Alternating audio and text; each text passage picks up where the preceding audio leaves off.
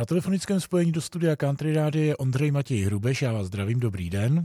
Dobrý den. Všude po městech se rozsvěcují vánoční stromky, Vánoce se nezadržitelně blíží a rozsvěcují se i vánoční tramvaje. Tak jak je to s vánočními tramvajemi a bude opět o nich nějaká soutěž? Je to pravda, s prvním adventním víkendem vyjeli vánoční vozidla, konkrétně tramvaje v Praze, Brně, Ostravě, Olomouci, Plzni a také v Mostě. A chystá se i soutěž, anketa o nejhezčí vánoční tramvaji, která bude už mít 6. ročník. A to právě z toho důvodu, že nejenom v Česku, ale také v dalších okolních zemích jezdí právě vánoční tramvaje.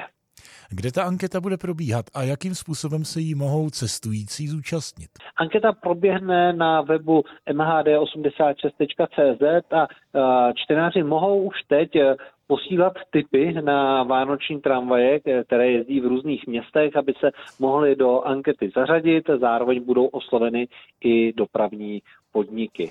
Každý město má i třeba jiný počet vozidel s vánočním osvětlením.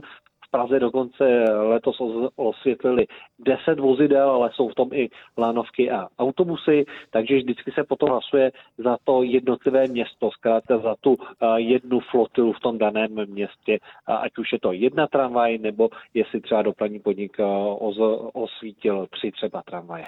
A soutěží i zahraničí pochopitelně. Jak to dopadlo loni? Kdo vyhrál loni?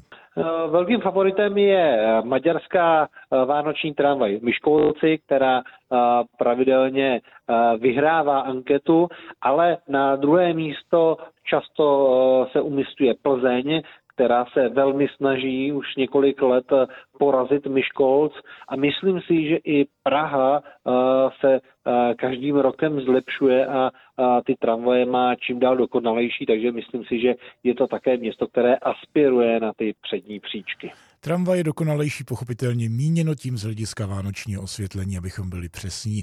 Informace o vánočních tramvajích a vozidlech městské hromadné dopravy na vlny Country Rádia donesl Ondřej Matěj Hrubež a já mu za to děkuji. Já taky děkuji a naslyšenou.